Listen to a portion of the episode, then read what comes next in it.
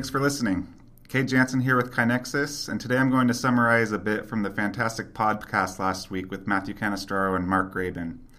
If the amazing insights Matthew Canestraro shared with listeners in the KaiNexus webinar, the intersection of culture and technology, capturing improvement where it happens, could be summed up in a few words, it'd be that, that technology influences results. Matthew Canestraro is an operations analyst in the sheet metal group at JC Canestraro. He was joined by KaiNexus Vice President of Improvement and Innovation Services and founder of leanblog.org, Mark Graban. JC Canestraro is a technical contractor who designs, fabricates, and installs different systems for commercial buildings in Boston with a specialization in hospital and labs. It is a family business that has been transformed by technology. I think that that's really important to understand that, like most organizations today, technology is a core part of all of our workflows.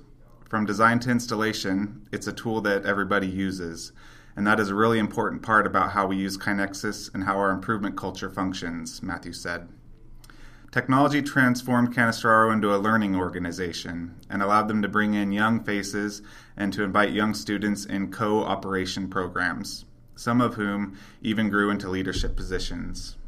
Before they started using KaiNexus, the company used their own internal continuous improvement program in which they tracked improvements with Google Sheets. After a while, though, this program died, flatlining in the number of improvements adopted over time. To combat this, they started using 5S training to make new improvements. Matthew stressed that the important thing 5S gave their teams was a shared understanding of what people had already tried to improve, which in turn allowed them to see more opportunities for improvement. In fact, the result was too many opportunities to manage, and soon a better solution was needed. And then we found KaiNexus, Matthew said. It was the success of the 5S training that drove us to look for a better solution to tracking improvements. Now they get good performance out of all 350 users in the system, with 2,100 completed improvements in the last six months. These improvements mostly come from the bottom up, rather than as part of a large scale project, making it easier to bring ideas from conception to completion using KaiNexus. Matthew went on to explain the improvement occurs on the Gemba, the place where the actual work happens, and are also captured there. It's really hard to overstate the importance of that. As soon as there's a delay between the origin of the idea and then getting it into the system, you run the risk of someone forgetting to submit it, someone not submitting it accurately, it becoming extra work for them to submit it because they have to go back and do it, and you separate tracking improvements from making improvements. That's a really important distinction that we want people to understand those processes as one of the same. That KaiNexus is an improvement platform, it's not just an administrative tool. Another key point Matthew made was that perfect shouldn't be made the enemy of good. Therefore, employees are also given latitude to make changes without a manager first having to sign off on it. Beside this, jobs are broken into small, repeatable steps because one of the foundation principles of lean is that variation is the root of all evil. And the more standard work you can create, the better you can predict how long it will take, and the easier it will be to improve processes as improvements apply to every time the step is deployed. JC Canestraro tracks two kinds of improvements with KaiNexus adopted improvements, or AIs, and opportunities for improvements, or OIs. An AI is a change that makes someone's work better, that has a low investment and potentially a high return, and doesn't require anybody else to check in and help. For example, an employee at JC Canestraro created meeting notifications so they are always notified of a commitment at the right time. Thanks to KaiNexus, the improvement was shared, and others have now implemented it as well.